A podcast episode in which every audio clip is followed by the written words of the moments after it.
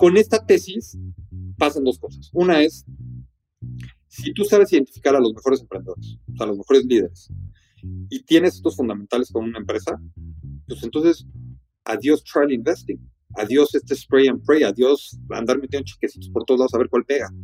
Yo ya sé cuándo acaba de pegar. Y curiosamente el capital también se convierte en un catalizador del éxito, que es otra cosa que comprobamos el capital, la cantidad de capital, todo el mundo piensa, oye, ¿para qué vas a usar el dinero? Ah, pues lo voy a usar para contrataciones, para marketing, para CAPEX, para bla, bla, bla. Perfecto. Pero nadie te pone en esa grafiquita learning. O sea, el capital es para aprender. O sea, ¿por qué todo el mundo tiene el concepto de que el dinero se tiene que gastar en algo específico que puedas poner en un balance sheet eh, este, como un contador? No, ni madres. ¿Sabes? O sea, y, decir, esto me representa un ROI de tanto. El capital es para aprender también, es para gastar, para tomar un cierto rumbo, ¿no? Para ver si por ahí es. Y si por ahí no es, pues bueno, ya averigüé cómo no. Y cuesta, claro que cuesta, ¿no? Pero hay que, hay que meter eso en la ecuación. Bienvenidos a Rockstars del Dinero, en donde estamos descubriendo que hacer dinero no es magia negra, hacer dinero es una ciencia. Hay una fórmula para crear y hacer crecer el dinero y en este programa la ponemos en práctica para convertirnos juntos en Rockstars del Dinero.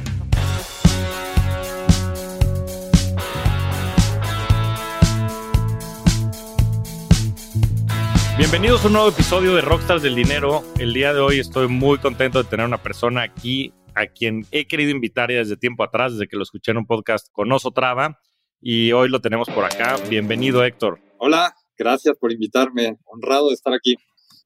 Es un gusto, creo que esta plática va a estar muy buena y creo que tendremos mucho que platicar. Me encantaría empezar porque nos platicaras un poco de tu historia, un poco de tu background y qué te llevó a crear Mountain Nazca, a crear y a dedicarte al tema de las inversiones y de dónde viene esta pasión. Claro, se llama Nazca, este ya Mountain ya lo quitamos este hace un par de años, pero sí, e, e, efectivamente nació así luego por, por, por, un tema, pero lo que hacemos mucho es, o sea, un poquito mi, mi, mi background a tu pregunta. El principal, yo diría, el principal motivador que yo tuve en su momento fue que me tocó vivir una Latinoamérica un poquito digamos, donde el, status quo entre capital y talento está poco balanceado, donde el acceso a los recursos y las oportunidades estaba pues muy privilegiado y no necesariamente la mejor persona era la que pues, tenía, digamos, el acceso a las oportunidades que desde un punto de vista meritocrático debía de tener. Y eso yo lo viví primero con mi papá, mi papá fue emprendedor, mi papá fue una persona que tenía las mejores ideas del mundo, es más, me dijo, oye, compra esta cosa nueva, ya viste esa cosa nueva que se llama Bitcoin, está impresionante, valía un dólar, me dijo, Y, este, y yo pues lo tiré a loco y pues así, así me fue, ¿no? Este, y, y como esa tuvo varias, o sea, era una persona sumamente visionaria, inteligente, y yo siempre me preguntaba por qué diablos no le están dando recursos a mi papá, ¿no? O sea, ¿qué está sucediendo? ¿Qué pasa? ¿Cuáles son las razones por las cuales no, no tiene acceso a este tipo de cosas? Y la verdad es que me sorprendía mucho consistentemente que, que esto no pasaba, ¿no? Yo tuve a mis veintitantos años, 21 años, que empecé a emprender una combinación de necesidad y este, y, la verdad, porque también me moría de ganas de hacerlo, y fui aprendiendo primero construyendo negocios muy cortoplacistas, o sea, pensando cómo le voy a hacer para pagar la renta el, o lo que sea, ¿no? El mes que entra.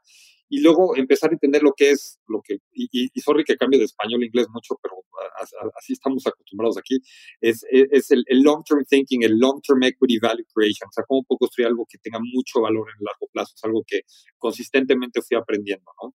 Este, tuve varias este, empresas desde temas de marketing, eh, real estate, importación, exportación, etcétera, aprendiendo de, muchos rubros, hasta que la última empresa que hice, que era un tema de construcción, donde quería yo, mi visión era cambiar la manera en la que se construía la vivienda masiva o interés social en México, fue una empresa dificilísima de construir porque requería cambiar el mindset completo de los grandes constructores y desarrolladores, pero sin embargo la hice, ¿no? mi idea era hacer las cosas rápido, mejor, este, en todos los sentidos ser mejor, no ser diferente, mejor, mejor, mejor. Y esta empresa acabé recibiendo inversión de un fondo de private equity.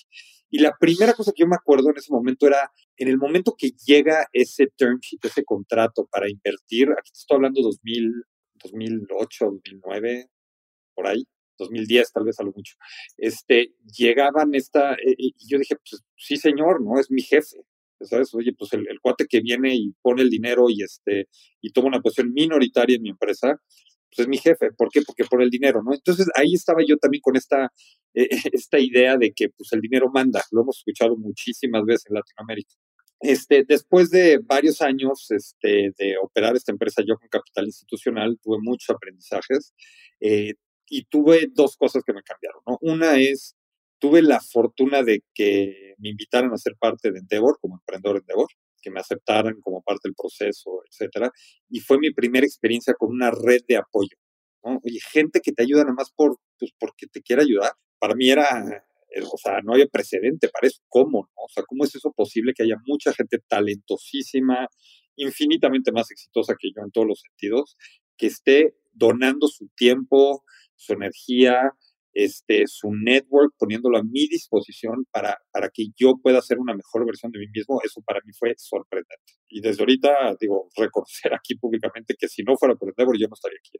Ellos me enseñaron eso, ¿no? Me enseñaron, oye, aquí aquí las cosas este, funcionan y somos todos un grupo y estamos alineados a apoyarnos y ayudarnos y darle el valor al network este, es muy importante. Eso me encantó.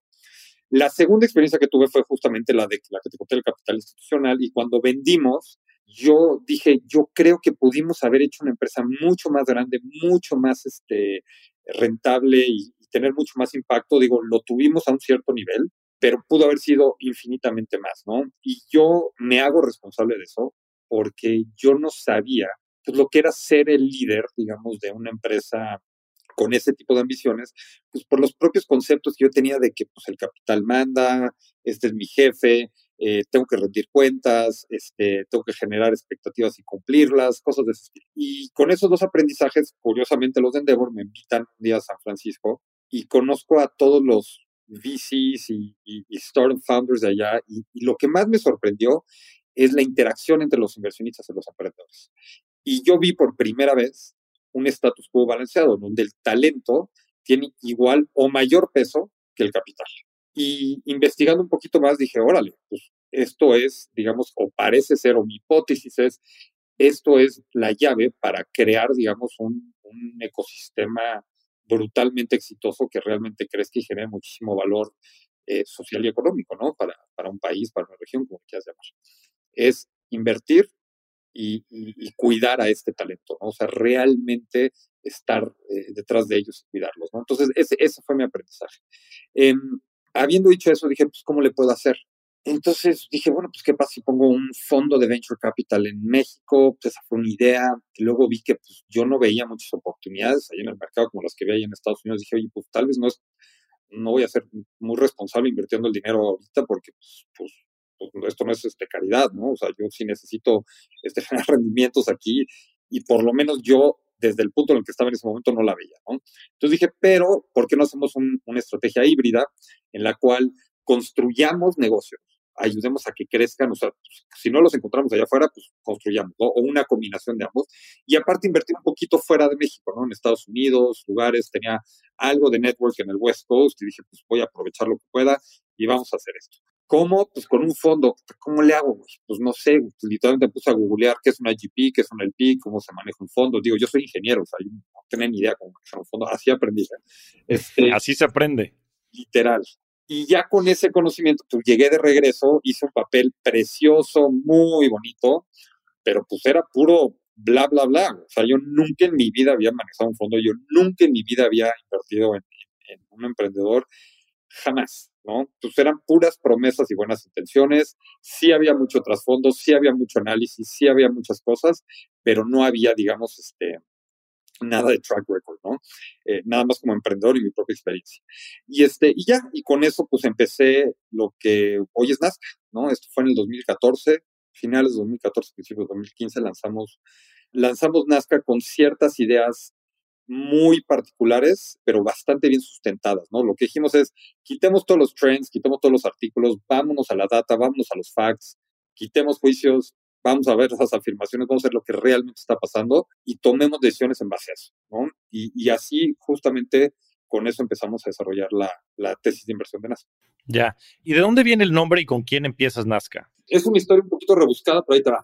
Nosotros originalmente empezamos con un nombre que se llamaba Intangible, que ni siquiera era mío, era de otras dos personas que se llamaban Jorge Soto y Federico Casas, y ellos tenían un, una idea de hacer un company builder muy padre, y este y me encantó, ¿no? Y Jorge era emprendedor en Devor y por eso lo conocí. Y él, ya así, así se dio la cosa. Y la principal era, pues el company builder es increíble, funciona, hace sentido para este momento, pero ¿cómo lo financiamos? o sea, esa era la gran pregunta, ¿no? O sea, oye, pues a mí no me hacía sentido, pues, tener como que, como una empresa en la cual le metes capital y luego eh, hay una, una evaluación más alta, pues, ¿qué es lo que ¿Por qué va a haber una evaluación más alta? Porque estamos haciendo más empresas como mías. Eso no me gustaba, ¿no? No, no me sentía cómodo vendiendo algo así. Y entonces dije, pues vamos a hacer un fondo. De ahí sale, ¿no? Todo ese rollo. O sea, era la manera de financiar eso. Y en ese inter pasan dos cosas. Una es, sale el INADEM con su convocatoria para apoyar fondos. Este, y dos, también bien curiosamente, conozco a una persona de Chile, se llama Felipe Enríquez, y me dice, oye, nosotros estamos haciendo lo mismo que tú allá en Chile lo que es el INADEM en México, este, allá se llama Corfo, este, para apalancar fondos, ¿por qué no lo hacemos juntos? Yo dije, pues, híjole, no te conozco del todo bien. Eh, un tipo, la verdad que muy agradable y la verdad que le tengo mucho cariño hasta el día de hoy. Y, y le dije, ¿por qué no hacemos una cosa? ¿Por qué no cada quien, cada quien sus fondos, cada quien sus fondos, cada quien sus inversionistas, cada quien su, su ownership en sus GPs, lo único que vamos a compartir es una marca, ¿no? Ya. Y teníamos Intangible y ellos tenían Nazca Ventures. Y me encantó Nazca. Dije, bueno, compartamos Nazca y pongamos Nazca como, como el nombre del, del, fondo y usemos Intangible como el nombre del company build. Va, poca madre. Entonces empezamos con todo eso. Aplicamos al INADEM. Nos dieron el apoyo. Este, y eso hizo que creciera el fondo. Entonces, de repente el fondo empezó a ser muchísimo más grande de lo que tenía necesidades del propio Company Builder. Entonces, ahí empezamos a hacer inversiones en directo, ¿no? Hicimos algunas inversiones en directo, este, realmente sin estar del todo preparados. Y ahí, esto estoy hablando básicamente finales de 2014, principios de 2015. Y en el 2015 dijimos, a ver, stop, vamos a, a, ver qué es lo que está pasando, porque eh, estamos levantando capital a mayor ritmo del que estamos logrando, digamos, este, construir una tesis para invertir ese capital de una manera correcta y adecuada, ¿no? Y el INADEM, por la propia convocatoria, pues te obliga también a repensar las cosas, ¿no? Y hacer las cosas bien. Entonces lo hicimos y levantamos el primer fondo de Nazca, vamos a llamarle, en ese entonces era Nazca México, Nazca Chile, y este, levantamos el primer fondo de Nazca México, este, que eran, en ese momento eran 20 millones de dólares, ¿no? Eran este, al tipo de cambio de 13, me acuerdo perfecto, eran 260 millones de pesos, 20 millones de dólares, que ahorita son como 14, pero bueno, eso era lo que era Ya. pero ¿cómo le hiciste para levantar esa lana? O sea, porque venías, o sea, como decías, no tienes track record y muchas veces la manera de levantar lana es justo con tu track record que respalda tu capacidad de invertir, ¿no? Sí, mira, dos cosas. Una es, yo soy creyente en las historias, en el storytelling. Las mejores historias venden mucho, ¿no? pero también esas historias tienen que estar sustentadas de cosas verificables, datos, afirmaciones y, mucha inteligencia, research insights detrás. Entonces, lo que hicimos creo que diferente en ese momento es no decir, este es el momento de México y, este, y, la innovación está de pelos y la palabra disrupción y todas esas cosas, ¿no? Digo, suenan padrísimas, sirven de absolutamente. Lo que hicimos es decir, a ver, ¿qué realmente funciona? Entonces, te juro, hicimos esto, la gente piensa que estamos locos, pero esto fuimos a hacer. Em, hicimos un análisis de 123 mil deals, te juro por mi vida, 123 mil 700 y algo, no me, no me acuerdo el número exacto. Literalmente los analizamos y dijimos, deal por deal, ¿cuánto capital invertido? ¿Cuánto se apreció la inversión? ¿A qué se dedicaba la empresa? Así, ta, ta, ta, ta, ta. O sea, todo, muy automatizado la manera de hacer ese research, hicimos. Sí, me imagino. Hicimos si no, seguirías haciéndolo. Ajá. Y, este, usamos unas herramientas ahí padrísimas, dijimos, ok. Y lo que estábamos buscando era ver el efecto de los outliers. ¿Qué quiere decir? en, cuanto al valor de las empresas, ¿no? Valor confirmado, o sea, valor que pagaba un inversionista para, para poder comprar acciones de una empresa para invertir. ¿Cómo se iba disparando ese valor, ese outlier? ¿Qué quiere decir en, en términos estadísticos? La diferencia que tienes entre el promedio y la mediana, ¿no? Y también entender justamente cómo se veían los percentiles altos y bajos, ¿no? El 75, el 25. Perfecto. Y eso lo hicimos para dos métricas, para valor, o sea, para la evaluación, si lo quieres ver, de la empresa, y para el capital invertido. Y lo que nos dimos cuenta es que el capital invertido, la diferencia entre la mediana y el promedio no variaba mucho, de ronda en ronda, o sea, en el seed sería, sería hasta la salida, pero en valor sí volaba, ¿no? O sea, eran muy dispares y iban, y cada vez se iban haciendo más divergentes, más divergentes, más divergentes. Y entonces ahí detectamos justamente cuáles son los outliers. O sea, había pocas empresas que realmente estaban construyendo todo el valor, ¿no? Y dijimos, ok, ¿qué tienen estas empresas en común? ¿Qué tienen estos outliers? Entonces, literalmente, de toda la base de datos que eran 123 mil, encontramos como 7 mil empresas que eran los outliers, ¿no? Entonces dijimos, estas empresas, ¿qué tienen en común? Entonces empezamos a buscar patrones, ¿no? Oye, ¿qué esto? Industrias, lugares, timings, etcétera, ¿no? Y nos dimos cuenta que habían ciertas cosas en común. No te estoy diciendo que el 100% de las 7000 lo tenían en común, pero sí, digamos, porcentajes confiables, ¿no? un 70, un 80% tenían ciertas cosas en común. Em, ya que identificamos las cosas que tenían en común, el siguiente paso que hicimos es decir, ya que las identifiqué, ahora, ¿cuáles de esas cosas que encontré las puedo identificar en el primer momento, o sea, en, en etapas tempranas, al inicio? Y así literalmente con ese proceso elaboramos la tesis de inversión de NASA. Entonces, cuando tú vas y le, le explicas, es un inversionista, le dices, es una tesis basada en fundamentales, yo dije, bueno, pues chance y estoy reinventando la rueda, ya sabes, seguramente los VCs de Estados Unidos ya lo hicieron. Y me tocó la suerte que me presentaran por, por un inversionista de cuando yo era emprendedor, a un cuate que hasta el día de hoy sigue siendo de los principales personajes que nos apoyan hasta de los principales inversionistas de nuestros fondos, un cuate que se llama Fred Warren, y él fue el primer inversionista de Apple. Él lideró la serie de Apple en 1970 y algo. Y muchas grandes este, organizaciones y firmas de VC en Estados Unidos existen gracias a él. Las más famosas, literal. Las más antiguas, las más famosas, esos nombres. Y este cuate me dijo, Héctor, yo nunca había visto esto. Yo nunca había visto una tesis basada en fundamentales. No, este, me interesa mucho, le quiero meter te quiero meter el hecho de que ese cuate haya invertido, el hecho de que él haya dicho, aquí está el cheque, todo el mundo quiere invertir. Fue tu inversionista ancla. Y no crees que le metió una gran cantidad de dinero, ¿eh? O sea, porque normalmente el ancla es el que más lana mete. Aquí le metió poquita lana, pero el hecho de que le metió lana activó muchísimas posibilidades. ¿no? Entonces, a tu pregunta, ¿por qué levantamos ese capital? Es, uno es porque hicimos un trabajo analítico fácil de explicar con una muy buena historia, pero sustentada en cosas, ¿no? Sí nos convencía y nos daba la confianza de poder back this up, ¿no? De meter las manos al fuego por nuestra tesis.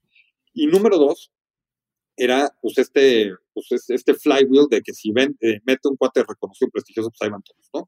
Entonces, este, esos dos fueron las razones por las cuales yo creo tuvimos una condición de capacidad y fuerte para, para poder levantar el primer fondo. Ya. Oye, de estos insights que, que descubrieron de la muestra de estas 7000 empresas, este, ¿cuáles eran? O sea, ¿cuáles eran estas características que tenían estas pocas empresas que las hacían outliers? Mira, para explicar eso, me voy un paso antes porque descubrimos unas cosas muy interesantes. Em, también analizamos mucho los comportamientos de los fondos, ¿no? Este, los fondos de Venture Capital en Estados Unidos. Teníamos acceso a los portafolios, ¿no? Vía este sistema. Hicimos un rollo ahí bastante padre y podíamos ver un poquito cómo eran los resultados y eran lo que todo el mundo espera que sea un, fondo de venture capital, ¿no? O sea, tienes mucha polarización de resultados, tienes unas empresas que les va impresionante y muchos muertos, ¿no? O sea, muchos writers. Pero luego vimos que como que cambió, como que, como que se estabilizó muchísimo todo, ¿no? O sea, como que ya no tenías esta volatilidad entre los portafolios, empezó a dar. Nos llamó mucho la atención eso, muchísimo. Entonces dijimos, ¿por qué? después de analizarlo y echarle 100 mil vueltas, y te voy a dar la versión ya de hoy, digamos, porque lo hicimos diferente antes, pero ya con, mucho más. La versión es la siguiente. Imagínate una economía en Estados Unidos, luego me voy a venir a México, ¿no? Pero en Estados Unidos, la economía, vamos a llamar la economía del, que, que, que, habilitó el Internet, empezó, pues ya sabes, late 90s, early 2000s, ¿no? Eh, imagínate esa época. Y en esa época analizad los fondos de inversión y los fondos de inversión tienen esa volatilidad que yo te digo. Ahora, si tú ves el mercado, sobre todo el comportamiento de los consumidores, ¿cómo era? Tienes una herramienta relativamente nueva que se llama Internet, que posibilita un sinfín de cosas, ¿no?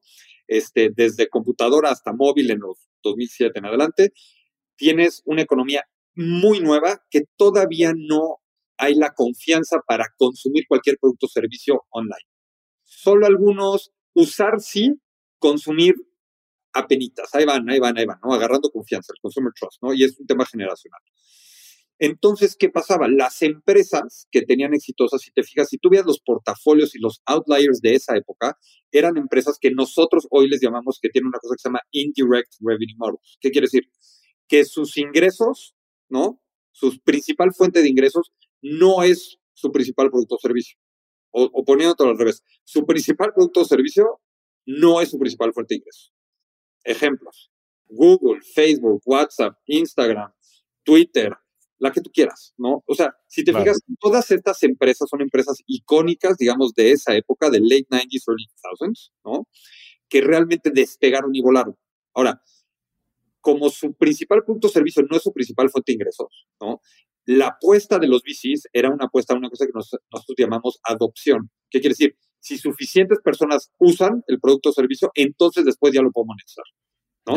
Te voy a poner otro ejemplo. Si yo llego y te digo ahorita, güey, hay una nueva aplicación que se llama WhatsApp, está poca madre. Puedes hacer grupos, mandar fotos, este, bla, bla, bla, bla, bla, bla, bla. Son todas las cosas que hace WhatsApp ahorita, ¿no? Y yo te digo, bájala, está increíble. No la vas a bajar por eso. La vas a bajar por el hecho de que todo el mundo esté en WhatsApp, ¿no? Y por lo tanto, entonces, esas son propuestas de valor por adopción. Y lo que sí te puedo decir, analizando la data, es que ese tipo de empresas son prácticamente imposibles de predecir. O sea, no hay nada para yo decir, esta empresa va a ser exitosa. O sea, ¿por qué Facebook fue exitoso y MySpace no? O Friendster no. o sea, el que me explique esa, o sea, hay mil teorías, ¿no?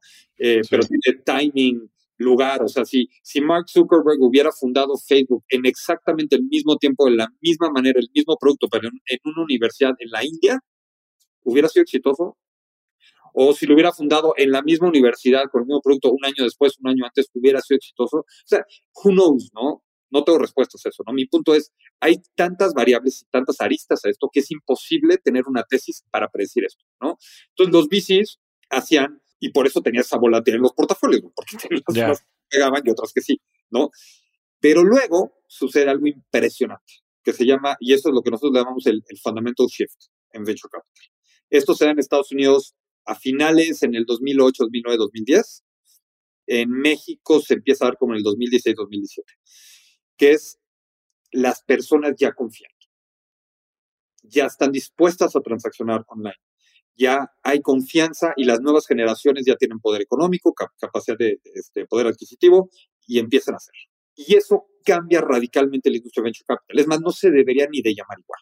¿Ok? O sea, no se debería Y ahí lo que sucede es que empiezan a surgir lo que nosotros llamamos los direct revenue models, que quiere decir empresas cuyo producto o servicio son sus principales fuentes de ingresos.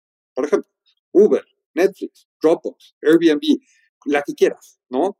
Si tú te fijas las diferencias entre una y la otra, es sus principales productos y servicios son sus principales fuentes de ingresos. Claro. Por lo tanto, si tu principal producto o servicio es tu principal fuente de ingresos, ¿qué quiere decir? Que tú ya puedes empezar a medir propuestas de valor, tamaños de mercado y ese tipo de cosas desde el diseño de una startup. Entonces, eso cambia radicalmente el mundo de inversores, porque entonces ya te puedes echar apuestas tempranas con un approach científico-analítico. Y eso fue lo que nosotros encontramos. Esos patrones son exactamente esas cosas que tú puedes identificar, Julián. Y, y no es rocket science, es propuestas de valor exorbitantes desde el diseño. Ejemplo, si yo te digo, este, por un ejemplo ridículo, una Coca-Cola de 600 mililitros cuesta 10 pesos, ¿no? Y yo puedo hacer una Coca-Cola que cueste la mitad y sepa lo doble de rica, por inventarte algo, ¿no? Esa es una propuesta de valor exorbitante, ¿estás de acuerdo? O si yo te digo, yo puedo hacer un iPhone, que no, no sé ni cuánto cuesta un iPhone, pero creo que como mil dólares, ¿no? Entonces, si un iPhone cuesta mil dólares, yo puedo hacer un iPhone que es lo doble rápido, con el triple de resolución de pantalla, con mejores aplicaciones, con mejor conectividad, y lo vendo en 250 dólares, eso se llama una propuesta de valor exorbitante. Quiere decir que logras, otra manera de verlo o, la manera en la que todo el mundo le llama es lograr un value price break eh, evidente, ¿no? este, no puede ser marginal, ojo, ¿eh? no puede ser 10% mejor, 10% este, más barato, no, no, tiene que ser exorbitante. Y tiene que ser desde el diseño, ¿no? ¿Qué quiere decir? Yo te tengo que poder demostrar que puedo hacer esto. Y no necesito lanzar el producto al mercado para enseñarte que este producto es posible, ¿no? Yo te lo puedo demostrar cómo estoy desintermediando, automatizando, optimizando una cadena de valor y transfiriendo ese valor generado al consumidor para lograr ese tipo de cosas. Y eso se logra, curiosamente, con tecnología. Entonces, tú puedes medir las propuestas de valor desde el diseño. Entonces, invertir de, manera temprana, de repente se vuelve extremadamente, o sea, el riesgo disminuye brutalmente, ¿no? Claro. Y dos, tienes tamaños de mercado gigantescos. Y eso también los puedes medir, ¿no? Porque ya, ya puedes medir el, el willingness to pay, ya puedes ver los cuántas personas hay después a consumir este tipo de productos y servicios en ciertas industrias, bla, bla, bla, bla. Entonces, si tú tienes una propuesta de valor exorbitante con un tamaño de mercado masivo, ¿no? Como negocio, aquí te estoy hablando de la parte menos importante, pero, pero, pero la más analítica, que es el negocio, pues es, es explosivo. Hace sentido. Hace sentido el mundo. Ahora viene la parte más difícil. Es decir, ok, pero ¿quién lo lidera? Who's behind it? Y esa, es, esa sí es un arte, ¿no? Entonces ahí viene la parte más importante, que es decir, si tú tienes un negocio que está atacando un mercado gigantesco, con una propuesta de valor exorbitante, con riesgos mitigados, a riesgos mitigados me refiero pues, que no sea ilegal, o sea, pues, no vender cocaína, porque ahí sí logro la propuesta de valor instantáneamente, pero, pues me meten a la cárcel mañana, ¿no? Pero, o sea, y no es ilegal, y, y digo, si es un área gris, pues, te la rifas, ¿no? Si, si hay un mitigation pass, pasa así, y otros temas, ¿no? Como no especules con, con, rentabilidades, cosas de ese estilo que también vemos, que también era parte de los, de los findings que encontramos. Cuando tienes estos fundamentales, pues adelante. ¿Qué pasa después? Pues quién está liderando. Lo más importante, ¿no? ¿Quiénes son los emprendedores? Entonces, con esta tesis pasan dos cosas. Una es, si tú sabes identificar a los mejores emprendedores, a los mejores líderes, y tienes estos fundamentales con una empresa, pues entonces adiós trial investing, adiós este spray and pray, adiós andar metiendo chiquecitos por todos lados a ver cuál pega. Yo ya sé cuándo acaba de pegar. Y curiosamente el capital también se convierte en un catalizador del éxito, que es otra cosa que comprobamos. El capital, la cantidad de capital, todo el mundo piensa, oye, ¿para qué va a usar el dinero? Ah, pues lo voy a usar para contrataciones, para marketing, para CAPEX, para bla, bla, bla. Perfecto. Pero nadie te pone en esa grafiquita learning. O sea, el capital es para aprender. O sea, ¿por qué todo el concepto de que el dinero se tiene que gastar en algo específico que puedas poner en un balance sheet eh, este, como un contador? No, ni madre. ¿Sabes? O sea, y, y, y, decir, esto me representa un ROI de tanto. El capital es para aprender también, es para gastar, para tomar un cierto rumbo, ¿no? Para ver si por ahí es. Y si por ahí no es, pues bueno, ya averigüé cómo no. Y cuesta, claro que cuesta, ¿no? Pero hay que, hay que meter eso en, en la ecuación. Entonces, si tú le das el ancho de banda con capital, y eso eh, haces algo enorme. A ver, te voy a poner un ejemplo real. La primera inversión que hicimos con esta tesis ya planteada y puesta en marcha se llama Kavak. Todo el mundo la conoce, ¿no? Cuando Carlos vino con nosotros, que, ah, by the way, sin él y, y, Roger y Gloria, neta no existiría Kavak. Quien fuera, o sea, estos cuatro son fuera de esto. Fuera de serie. Fuera de serie. Fuera de serie como líderes, como seres humanos, todos los sentidos. Y ellos dicen, oye, pues yo necesito, por ejemplo, ¿cuánto fue? Me dijo Carlos, pues aproximadamente vamos a letar 800 mil dólares para, para, esta, para, esta primera ronda. Viendo la propuesta de valor, viendo el tamaño de mercado, viendo todas estas cosas que mencioné y la calidad de liderazgo que tiene esta empresa, o sea, quiénes eran estas personas, ¿no? Carlos, Roger, Lori, pues haces los números y dices, pues esto no te sirve. Entonces, nuestra contraoferta fue, toma 3.6 millones de dólares en su momento fue la ronda así más grande de la historia de Latinoamérica, ¿no? Ya. Pero era, era como decir, o sea, nuestra tesis era, el capital es un catalizador del éxito si cumples con los fundamentales y tienes un gran liderazgo, ¿no? Y obviamente no tienes factores externos que te pueden matar inmediatamente, ¿no? Como los que te mencioné, los riesgos también. Entonces dices, oye, pues aquí es un tema que mucha gente le llama, es muy agresivo, pues no, de verdad que está muy bien pensado, extremadamente bien pensado. ¿No? Extremadamente bien pensado, planeado y todo. Y ya con eso, pues tú ya puedes empezar a hacer apuestas de ese tipo, ¿no? Entonces, por eso hicimos una apuesta sin Kavak, por eso hicimos una apuesta sin Albo, por eso hicimos una apuesta sin Justo, por eso todas estas empresas que ves en nuestros portafolios son exactamente la misma tesis, exactamente la misma apuesta, ¿no? Este, que es en fundamentales, industrias diferentes, founders diferentes, momentos diferentes, mismos fundamentales. Y eso creo creo que ha sido la parte inicial, digamos, de lo que pues, catapultó un poquito el pues, que fuéramos exitosos. Ya, no, y se dice fácil, ¿no? Pero pues en ese momento, como bien dices, hoy ves acá que ya no sé si la evaluación última estaba como en 8 billion, ¿no? Algo por el estilo, 8 o 10 billion. y, y pues no sé eh, en qué rondaba el, el, pues, el total de la evaluación cuando le iban a meter 800 mil, pero imagino que pues, habrá sido 5 o 6 millones de dólares, o tal vez menos. Este, pero qué, qué, qué historia más impresionante y pues sí, viéndolo en perspectiva, eh, pues como que se ve obvio, ¿no? dices, bueno, pues sí, Carlos y, y y la industria y, en fin, el potencial de, revolucionar esto y, la, expansión regional, pero en ese momento haber sido bien complicado. Y, lo que te quería preguntar es, o sea, justo cómo se, cómo se fue desarrollando toda la industria, porque como bien dices, en 2000, a principios de 2010, 2012 era inexistente la industria de Venture Capital. Y bueno, tú, este, Alejandro Desbarroso, este, y un par más, de pues como que se lanzaron a crear esta industria sin que existiera ni, o sea, ni proyectos en los cuales iban a invertir. O sea, ¿cómo, se fue desarrollando? ¿Cómo se dio como este chicken and egg para que empezara a hacer hoy lo que ya es esta industria de inversiones en, en Latinoamérica? gran pregunta. Yo creo que, mira, si tú me...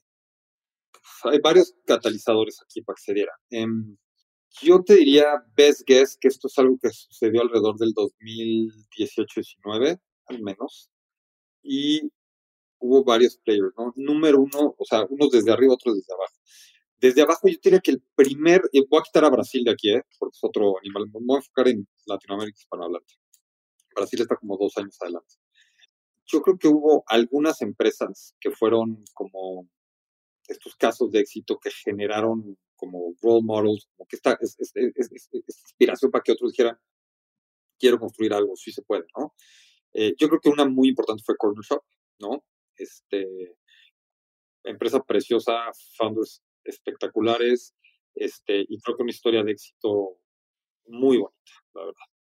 En paralelo, creo que empezaron otras a surgir en México, eh, como Clip, por ejemplo, ¿no? Muy sonada, este, Confío, etcétera.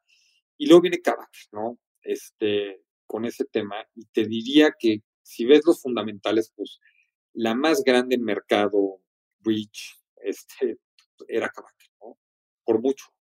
Este, e-, es, difícil dimensionarlo, ¿no? Pero eh, para que se den una idea.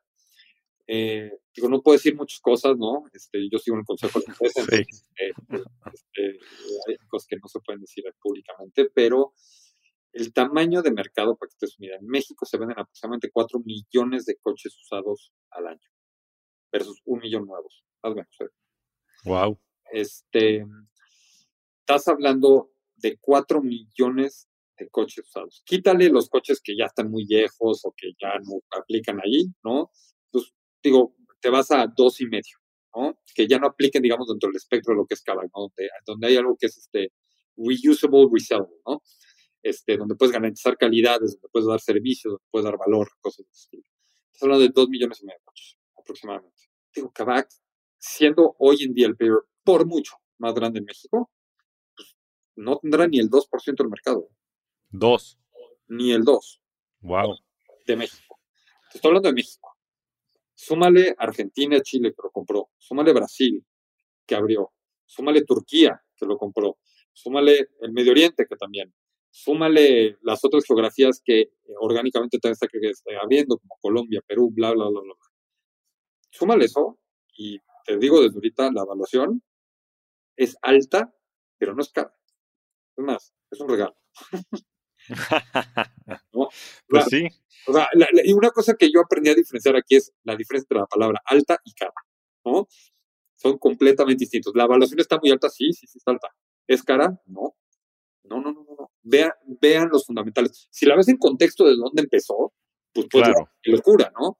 Pero eso es, eso es simple y sencillamente grandes emprendedores creando valor. Eso es lo que es. Este, bueno, perdón que me desvié ahí. Estas empresas este, empiezan a ser estos, estos, eh, estos este, como actores del ecosistema, como estos, este, vamos a ver, como que dan este halo effect. Y también sucede que entra SoftBank entra Sopan porque lo que hacía mucho falta, o sea, teníamos algo de capital early stage, pero no había capital late stage. Estaba General Atlantic ya activo, ellos también son un gran catalizador, son, son más low profile, pero sí te puedo decir, digo, somos co-inversionistas de ellos en varias y te puedo decir son extraordinarios inversionistas. Sí, y más conservadores, ¿no? Bueno, conozco bien a Luis y a Sofía y al equipo por allá. Yo diría que son conservadores, ya hacia afuera, pero, pero son, son aventureros de naturaleza y, y, en su ADN, igual que un early stage fund, hacen mucho análisis, son muy analíticos, lo cual está muy bien, y son muy aventados también, ¿no? O sea, digo, toman decisiones extremadamente profundas, ¿no? Este, pero, o sea, que piensen que son serios para nada, son gente muy... Sí, no, muy, muy profesional, pero a lo que me refería con eso, y llevan mucho tiempo aquí en México, pues entraron mucho antes, pues no sé qué, habrá sido, pues Luis, fue el que se trajo este GA para acá, ¿no? ¿Qué habrá sido, 2015, 2016? No sé, la verdad que no lo sé. Este, entre ellos y SoftBank, te diría que activaron. Ya. Este, SoftBank entró obviamente mucho más agresivo porque, porque fue un de 0 a 100 con todo y, este, y muy público también. ¿no? sí, y esos sí más agresivos. Este...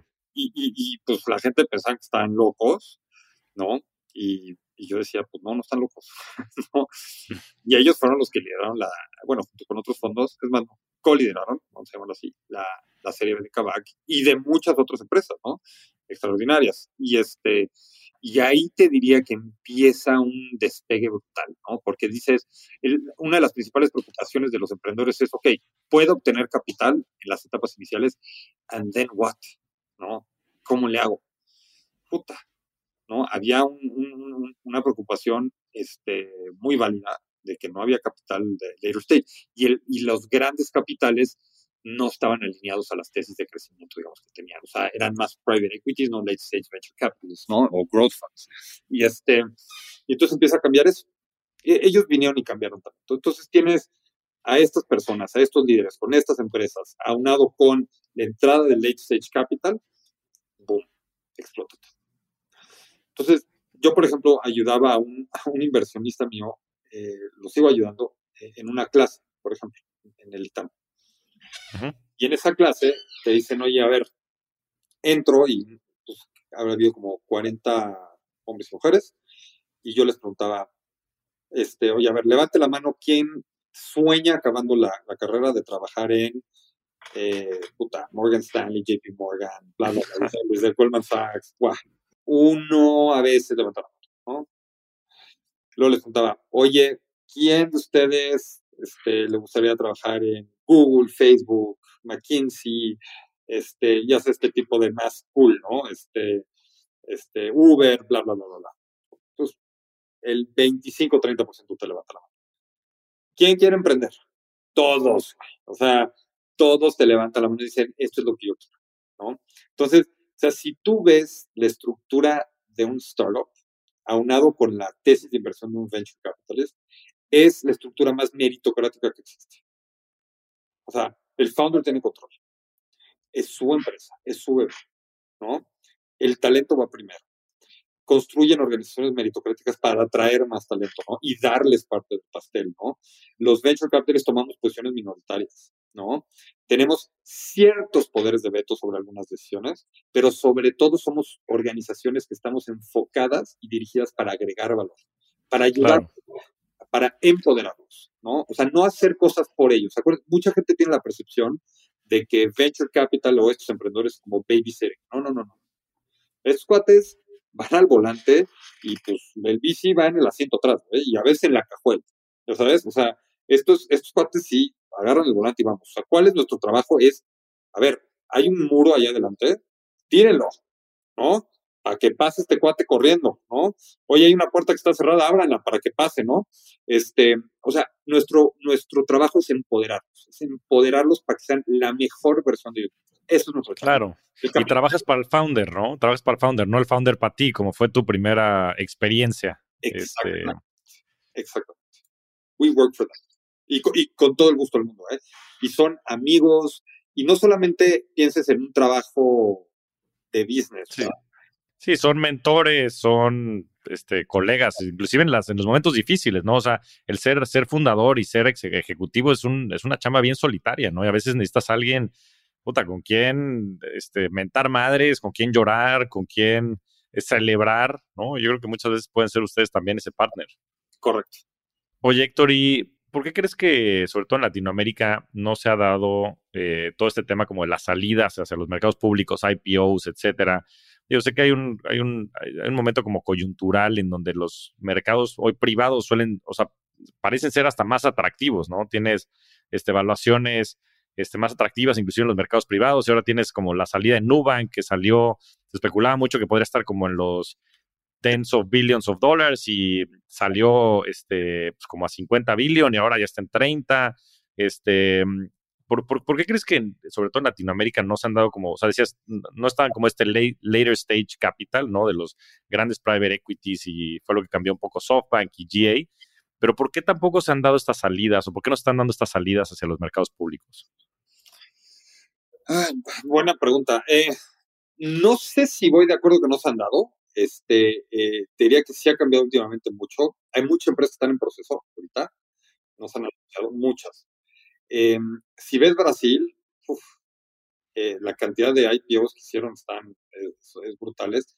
Latinoamérica lamentablemente no tiene un mercado local tan eh, dinámico como el que tiene Brasil.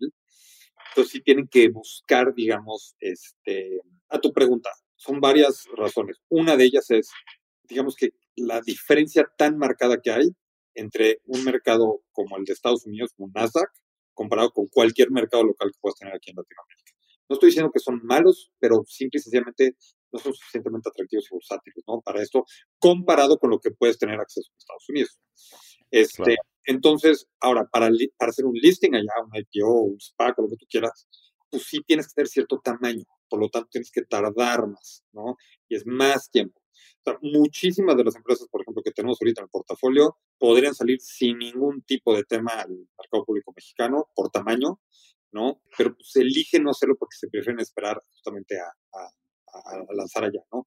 Si es que lo deciden. Entonces eso tarda más tiempo. La otra es, si te fijas también, eh, una locura, digamos, en los últimos 18 meses, se vio también no solamente el efecto SoftBank y todos ellos, ¿no? También hubo una entrada brutal, por ejemplo, de Early Stage Capital Internacional.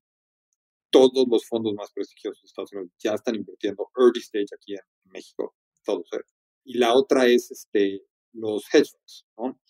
Los hedge funds, acuérdate que son crossover, ¿no? O sea, invierten privado, invierten público.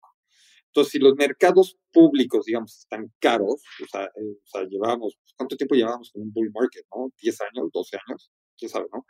Muchísimo. Y este, pues dices, oye, pues ya, que pues ya no puedo comprar barato, ya está todo, todo arriba, ¿no? En los mercados públicos, pues entonces me voy a enfocar más en los mercados privados. ¿No? Y hago mi killing en el crossover. Entonces ellos se meten justamente, son menos sensibles a evaluación porque el killing lo hacen justamente en el crossover, privado, público, es, increíble, son unas estructuras preciosas. Y, y, y, y, te sorprenderías que son, también son grandes managers inversionistas, ¿eh? Son muy agradables. O sea, ese es el East Coast thinking, ¿no? O sea, los cuatro top hedge, hedge funds que invierten en están Coast, ¿no? Tiger, D1, Go2 y no, Pero bueno, estos cuates llegan, se ponen a invertir y pues pagan valuaciones más altas y se llevan los deals, ¿no? Y entonces todo se empieza a ir para arriba, para arriba, para arriba, para arriba, para arriba.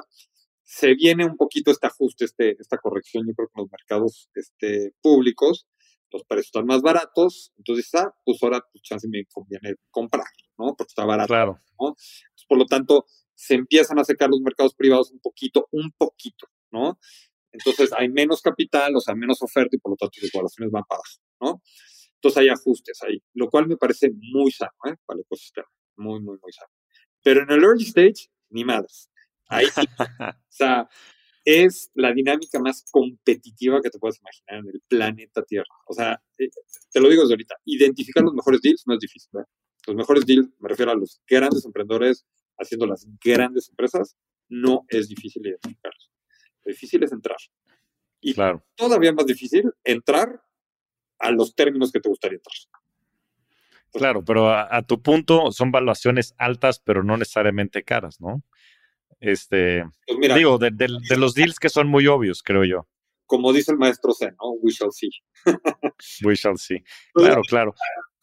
Mira, si tú tomas decisiones como early stage investor, siempre en base a, con estos fundamentales que te platiqué, y siempre tomando en cuenta que te vas a salir a múltiplos mega comprimidos, mega comprimidos, y te salen los números con eso. Entonces sí, la respuesta es sí. O sea, si tú especulas que los múltiplos van a estar más o menos igual en la salida que en la entrada, o que se van a comprimir muy poco, estás ah, e, echando una ruleta. ¿eh? O sea, tú tienes que invertir en una empresa early on, considerando que los múltiplos van a comprimir, y no a comprimir así como, como que pues, el promedio de los comparables, no, no, no. O sea, lo más comprimido que se puedan comprimir, ahí. ¿Salen o no salen los números? Sí, sí salen. vámonos. ¿No? Este, entonces, eh, eh, las valuaciones, si no salen, pues sí, sí estás pagando caro. ¿no? Si sí salen a múltiplos comprimidos, también.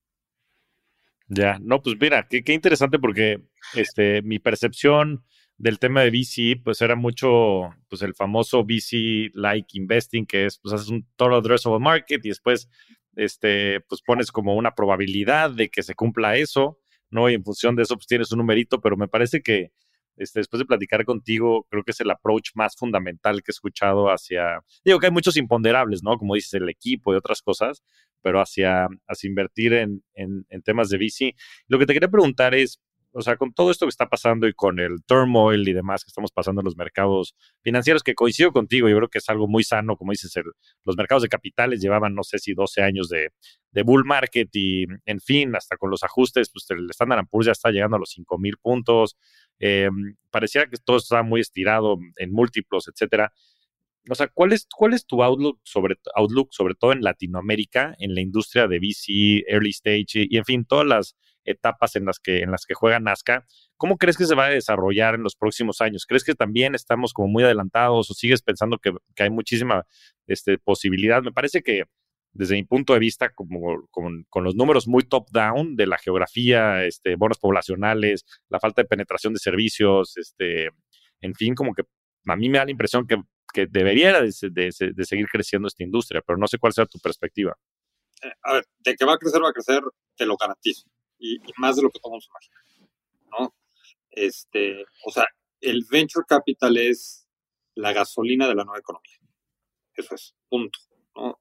y hay muchas explicaciones ahí, digamos, para ser, digamos, hasta te diría como al, más escéptico verlo, ¿no? Este, y em, es capital inteligente, es capital que impulsa y está, digamos, como que honra, no sé la palabra, la meritocracia, o sea, es, está enfocado en la gente, está enfocado en la creación de valor y impacto, eh, o sea, la verdad es que simple y sencillamente no tenemos los fundamentales o no había los en, nuestro mercado para que se diera. Ya, ya hay, ya existen. Lo único que los va a seguir, ¿no? Y va a seguir no solamente en mayor tamaño, a mayor velocidad. O sea, aquí lo importante es la velocidad, no tanto el tamaño. Y este, eh, a tu pregunta, ¿cómo creo que se va a desarrollar? Es, número uno, aquí están algunas predicciones. Em, yo nosotros o Latinoamérica consistentemente nos estamos viendo detrás o estamos detrás de otros mercados en cuanto a venture capital, la dinámica, las startups y todo ese rollo. Eh, lo cual es bueno porque tenemos visibilidad de lo que ya funcionó o no funcionó en otros lugares y podemos aprender, implementarlo localmente y hacerlo mejor. ¿Por qué? Porque, como tener una máquina del tiempo, ¿no? Oye, ya vi, ah, eso no funciona, eso sí funciona, ven, pues vamos a hacer lo que funciona. ¿no? Eso eso es lo que está pasando en Latinoamérica y esa es la razón por la cual los, los retornos básicamente de los bicis son, pues, te diría, arguably, en promedio los mejores del mundo, ¿no? En Latinoamérica. Eh, este, sobre una base mucho más chica, sí, pero, pero de verdad, buenos, buenos, ¿eh? Este, luego, este, lo que sucede es que, ok, estoy inspirándome en, lo, en cómo otros han solucionado problemas muy importantes en otros lados para hacerlo aquí. Pero eventualmente eso va a acabarse un poco. O sea, si tú te fijas, la industria de ahorita, estamos ahorita enfocados en digitalizar, optimizar, automatizar eh, industrias existentes, ¿no? Eh, medios digitales, bla, bla, bla, bla. Este, vamos a llamarle esto como que la revolución del Web 2.0 que estamos viendo aplicada en technical companies en nuestra región. Nos estamos viendo como en una cebolla, desde las capas de más afuera hasta lo más core, ¿no? O sea, por ejemplo, en FinTech empiezas con comparadores de tarjetas de crédito y acabas poniendo el core bancario, ¿no? De, o la infraestructura de pagos de todo un país, ¿no? Si lo quieres ver con tecnología. Pero, pero, te, te puedes ir ahí. Entonces, cada vez se vuelven más sofisticadas, cada vez se vuelven este, más interesantes también, eh, más valiosas, más escalables, precioso. Y así vete industria por industria por industria. Hay muchísimas industrias que no sean este, eh, ni siquiera eh, la primera capa la llegado. entonces, consideren que va a haber muchísimo ahí. y estadísticamente te lo puedo demostrar. es impresionante la penetración de mercado que todavía hay. Estamos muy por debajo. Pero también lo estamos haciendo a un mayor ritmo que lo, que lo hicieron los otros. O sea, por ejemplo, si tú, si tú dices, oye, si yo estaba, estos no son números reales, pero te voy a poner un ejemplo, si yo te digo, estábamos 10 años detrás de Estados Unidos, no quiere decir que consistentemente vamos a estar 10 años siempre de Estados Unidos. O sea, no es un moving target, sino que más bien dicho, ese gap se va haciendo cada vez más lento y más lento. O sea, estamos creciendo implementando y construyendo estos nuevos modelos de negocio de estas empresas a mayor ritmo de lo que se hicieron en Estados Unidos clarísimo, ¿eh? ese crecimiento. Entonces ese gap se está cerrando. Entonces esa ventaja que teníamos, esa ventaja de tener esta máquina del tiempo para ver lo que funcionaba, se está haciendo más chiquita. Los tiempos de reacción se están haciendo más chiquitos. Pero aparte, lo que muchos no están viendo es que estoy, estoy ahorita bajo un contexto, digamos, de tech-enabled companies en el Web 2.0. ¿Qué pasa con el Web 3? Sea, ¿qué pasa con Decentralized Finance? ¿Qué pasa con cripto? ¿Qué pasa con el metaverso? ¿Qué pasa con los DAOs? ¿Qué pasa con toda esta nueva economía que va a estar generada, digamos, de una manera no solamente meritocrática desde el punto de vista de, de, crear empresas, sino meritocrática desde el punto de vista de consumir por esos servicios. Completamente descentralizada, donde empoderas a los creadores, sea lo que sea que quieran crear. Imagínate eso. O sea, mi hija que tiene 10 años y quiere hacer un video musical, puede generar ingresos, puede generar valor. ¿no? Entonces, si tú empiezas a empoderar, si tú estás en una economía en la casa, empoderar a los creadores, a todos, absolutamente todos ellos, pues agárrate, Ahí viene. Más, ya llegó, ¿no? este, te lo juro, ¿eh? Este, nada más que nadie, no, no, ahí sí no estamos listos, ¿eh? Esto sí, o sea, ¿qué es lo que está pasando ahorita? Es, estamos muy clavados en los modelos, en, las cosas como que los clásicos tech-enabled companies, y eso está bien, no estoy diciendo está, está bien. Ahorita es el momento y va a seguir siendo en los siguientes dos años. Eh, pero en paralelo está empezando todo esto. Y, y, esto sí va a crecer a un ritmo brutal. Es globalizado, ya no es un tema regional. Este, eh, es open source, es este, permissionless. sí la meritocracia llevada al extremo, el empoderamiento llevado al extremo es una belleza. ¿Y, cómo, lo, cómo, lo, están jugando desde Nazca? O sea, ¿qué, están? O sea, ¿cómo están viendo este tema de Web 3.0 y cómo funciona con, con, todo el tema de VC, no? Sí, hemos sido muy herméticos, la verdad, a propósito. Nos han criticado eso. Si te fijas, no hemos dicho absolutamente nada en los medios, nada, absolutamente nada. Este, y no vamos a decir nada pronto. Ya, pero se ve que lo tienes bien analizado. o sea, sí te puedo decir, mira, nuestro tercer fondo se lanzó a finales del año pasado, digamos, último día de noviembre o por ahí. Este, ese nuevo fondo, eh, que es el más grande de la historia de México, tiene por mucho. Ese tiene el ocho inversiones ya en 60 días. Muchas de ellas están participando en este tipo de cosas. No hemos hecho públicas estas inversiones, se van a empezar a hacer públicas en unas semanas. Eh, desde el punto de vista de la empresa de nosotros. Em, eh, y tiene ya una mentalidad y una, o sea, el venture capital, tú no puedes pensar en ti como un asset manager diciendo, hola, soy una pedazo de papel constituido, o sea, fondo, este, que, recibe, que recibe este dinero de otros para invertirlo en emprendedores. Ni más. Eso no jala. O sea, realmente, o sea, el, el venture capital, nosotros creemos en nuestra apuesta se va a convertir en una plataforma ¿no? para, para realmente empoderar a toda esta nueva economía, ¿no? De una manera brutal. Y eso no se lo puedes hacer siendo un clásico asset manager. Eso realmente tienes que evolucionar, ¿no?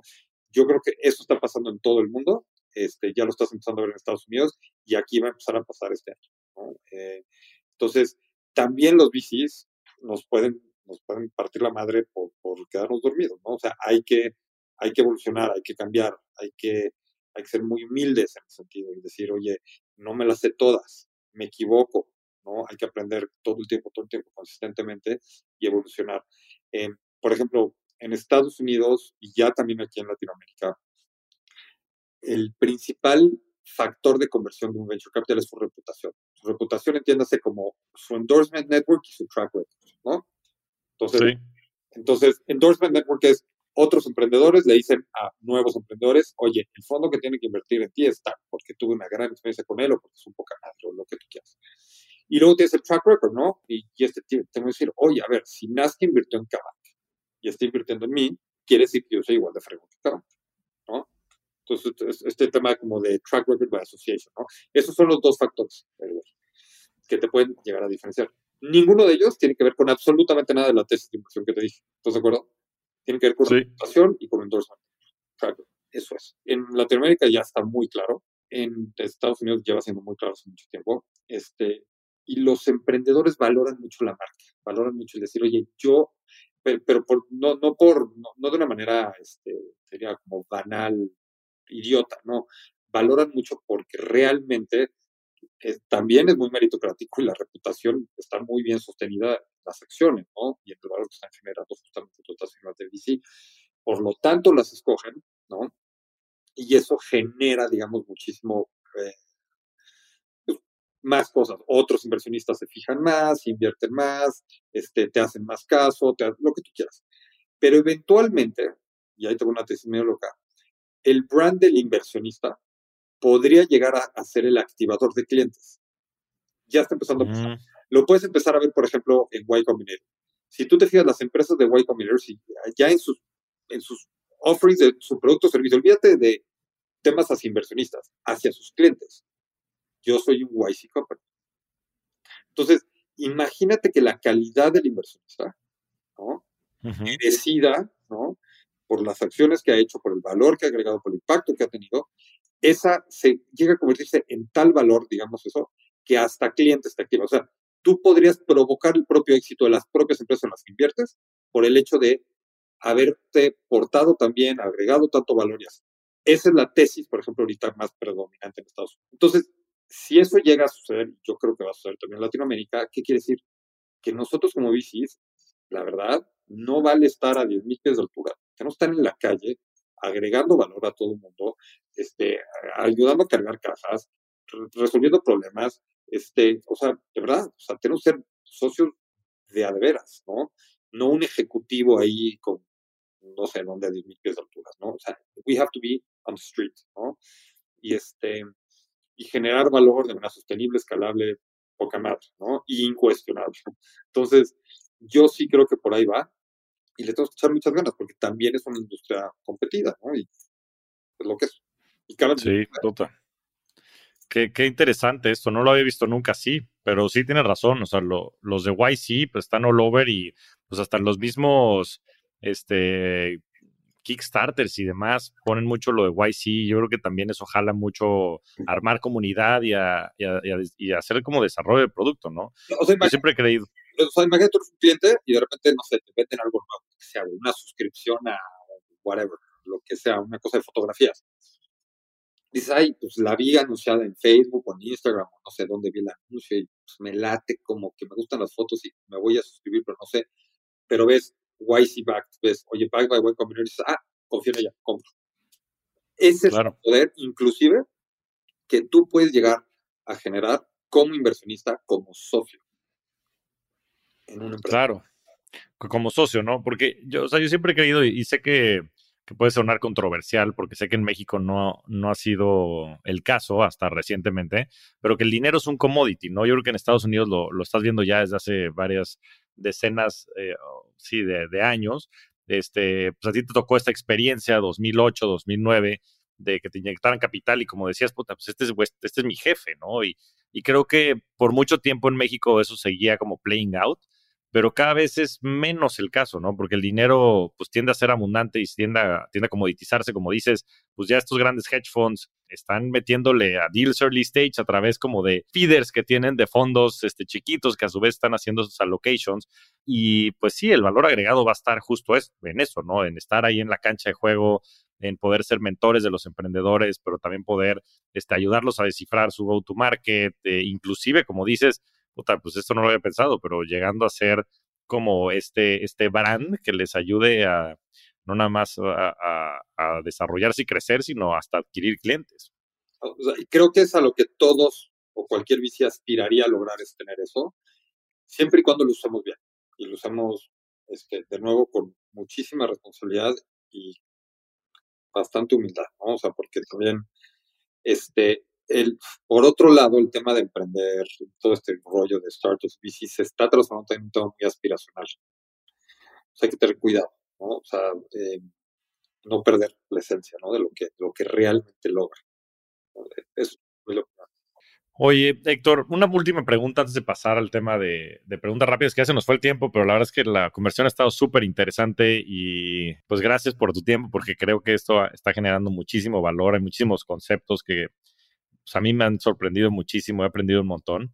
Y te quería preguntar, este, porque, porque lo has mencionado y me gustaría como entender un poquito más tu view. O sea, estás, estás mencionando este fundamental shift que hubo entre 2014 y 2016 en México Estados Unidos, en donde pues ya Internet tenía una adopción suficiente que ya podía el, el modelo de negocio mismo ser el, el, mismo Internet, ¿no? Y no depender de los ads y de estos como eh, fuentes de revenue este, mm, ortogonales te quería preguntar si ves paralelas con lo que está pasando en cripto y en Bitcoin en lo particular y, entender un poco tu thinking, este, si es el caso de si ves esta analogía o no, entender pues más o menos cómo lo ves y más o menos si es el caso, eh, en, qué año estaríamos si pudiéramos hacer analogía con Internet y sobre todo qué piensas en, en, sobre todo en particular de Bitcoin y Ethereum y estos como potenciales dinero o como vehículos de inversión, si es que puedes comentar al respecto.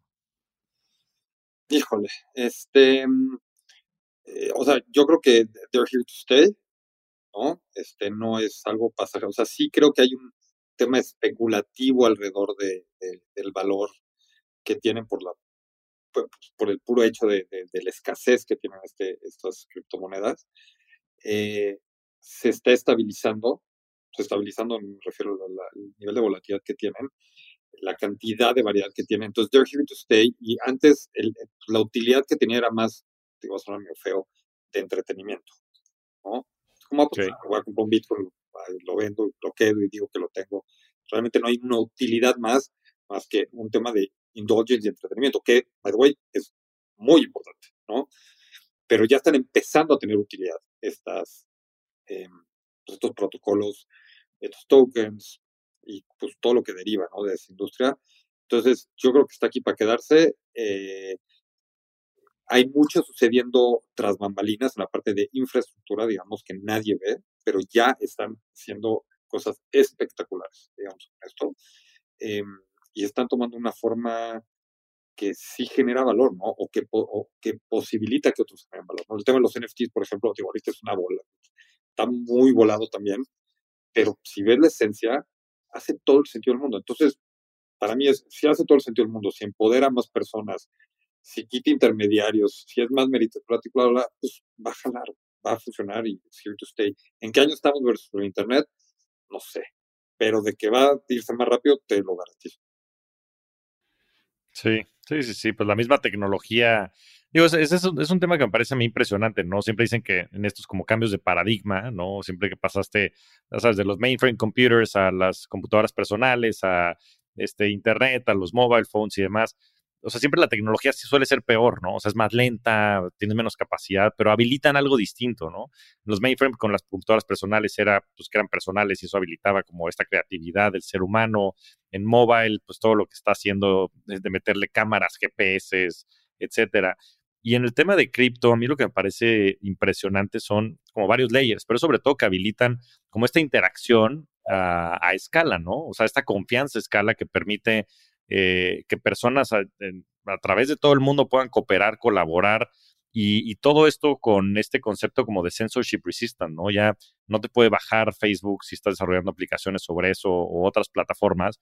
Y, y este como open permissionless y global innovation es algo que creo que va a cambiar como de manera radical al mundo y, en fin, este, que estoy igual de, entusiasmado de lo que viene, eh, veremos las, formas que toman.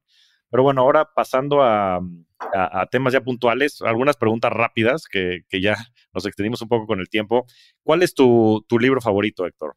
Este, mi libro favorito, te diría, uno que me marcó mucho, la verdad, es, es, es de Isaac Asimov, que se llama The Collapsing Universe que es el que me enseñó, yo siempre he sido fanático de la astrofísica, me la dijo mi papá mucho desde chiquito, y fue el primer libro que a mí me ayudó a entender el tamaño del universo en el que vivimos y cómo funciona.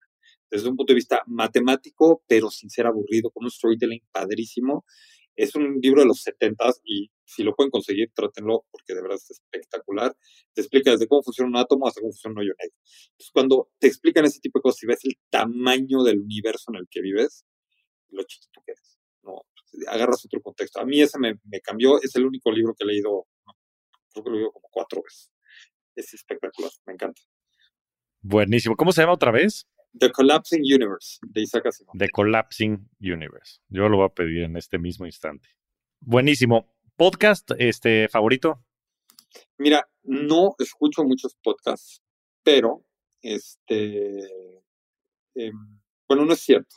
E, e, este, sí los escucho, pero los escucho gracias a mi esposa.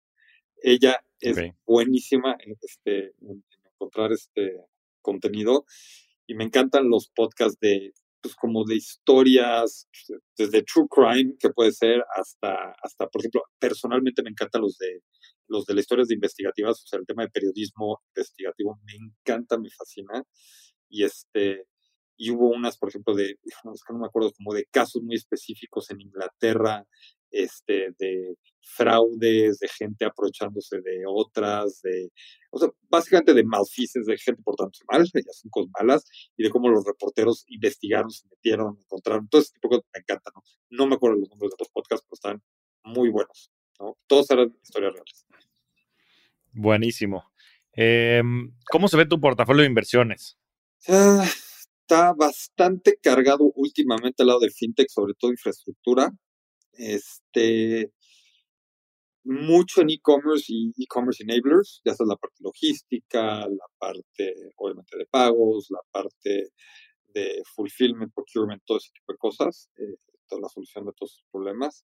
Em, estamos empezando a incursionar mucho en educación, es más, acabamos de cerrar una hace dos días, eh, preciosa.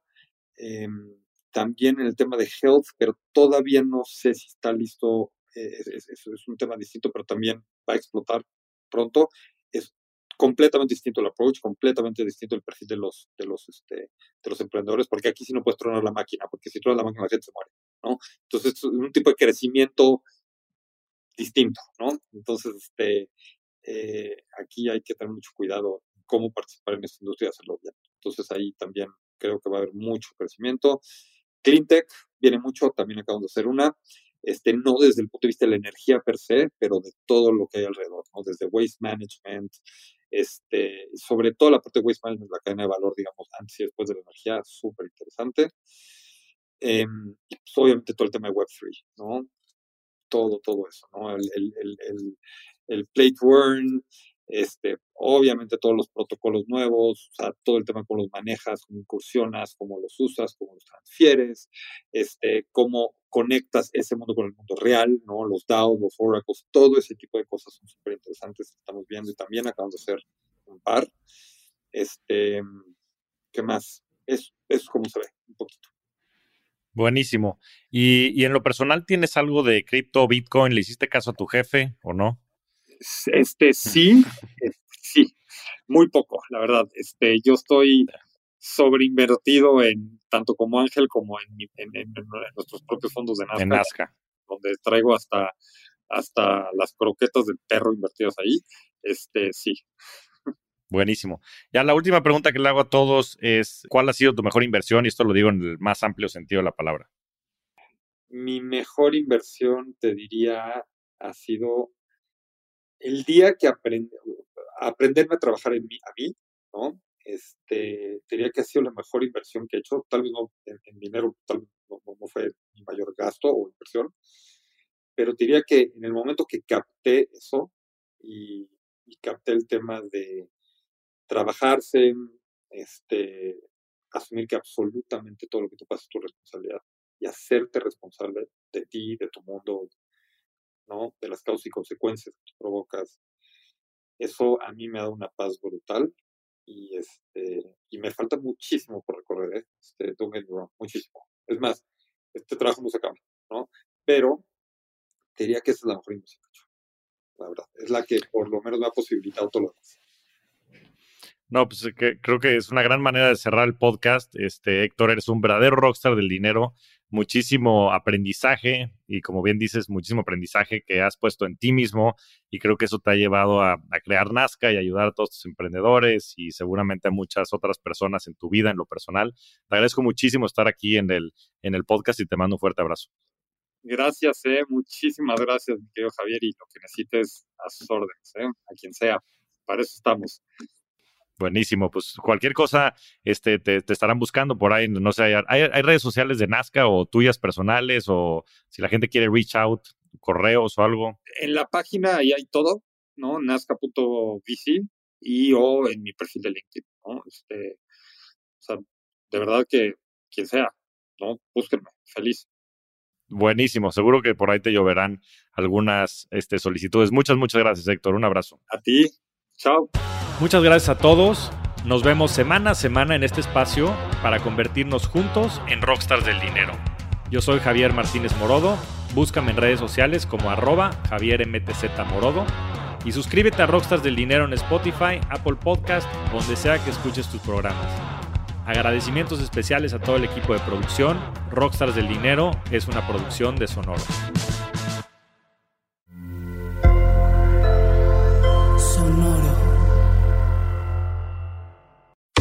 Cuéntame de economía. Nueva temporada. Nuevas voces. Cuéntame de economía. podcast que hará tu vida financiera más sencilla. Sencilla. Si tú eres de los que no sabe cómo ahorrar, qué subió de precio y por qué, cómo sacar un crédito o cómo entender el Temec. Cuéntame de economía. Es para ti. Aquí te lo contamos sencillo y a la carta. Cuéntame de economía. Para que la economía y el dinero no te hagan sufrir. Un episodio nuevo cada lunes en todas las plataformas de podcast y el canal de YouTube de Expansión.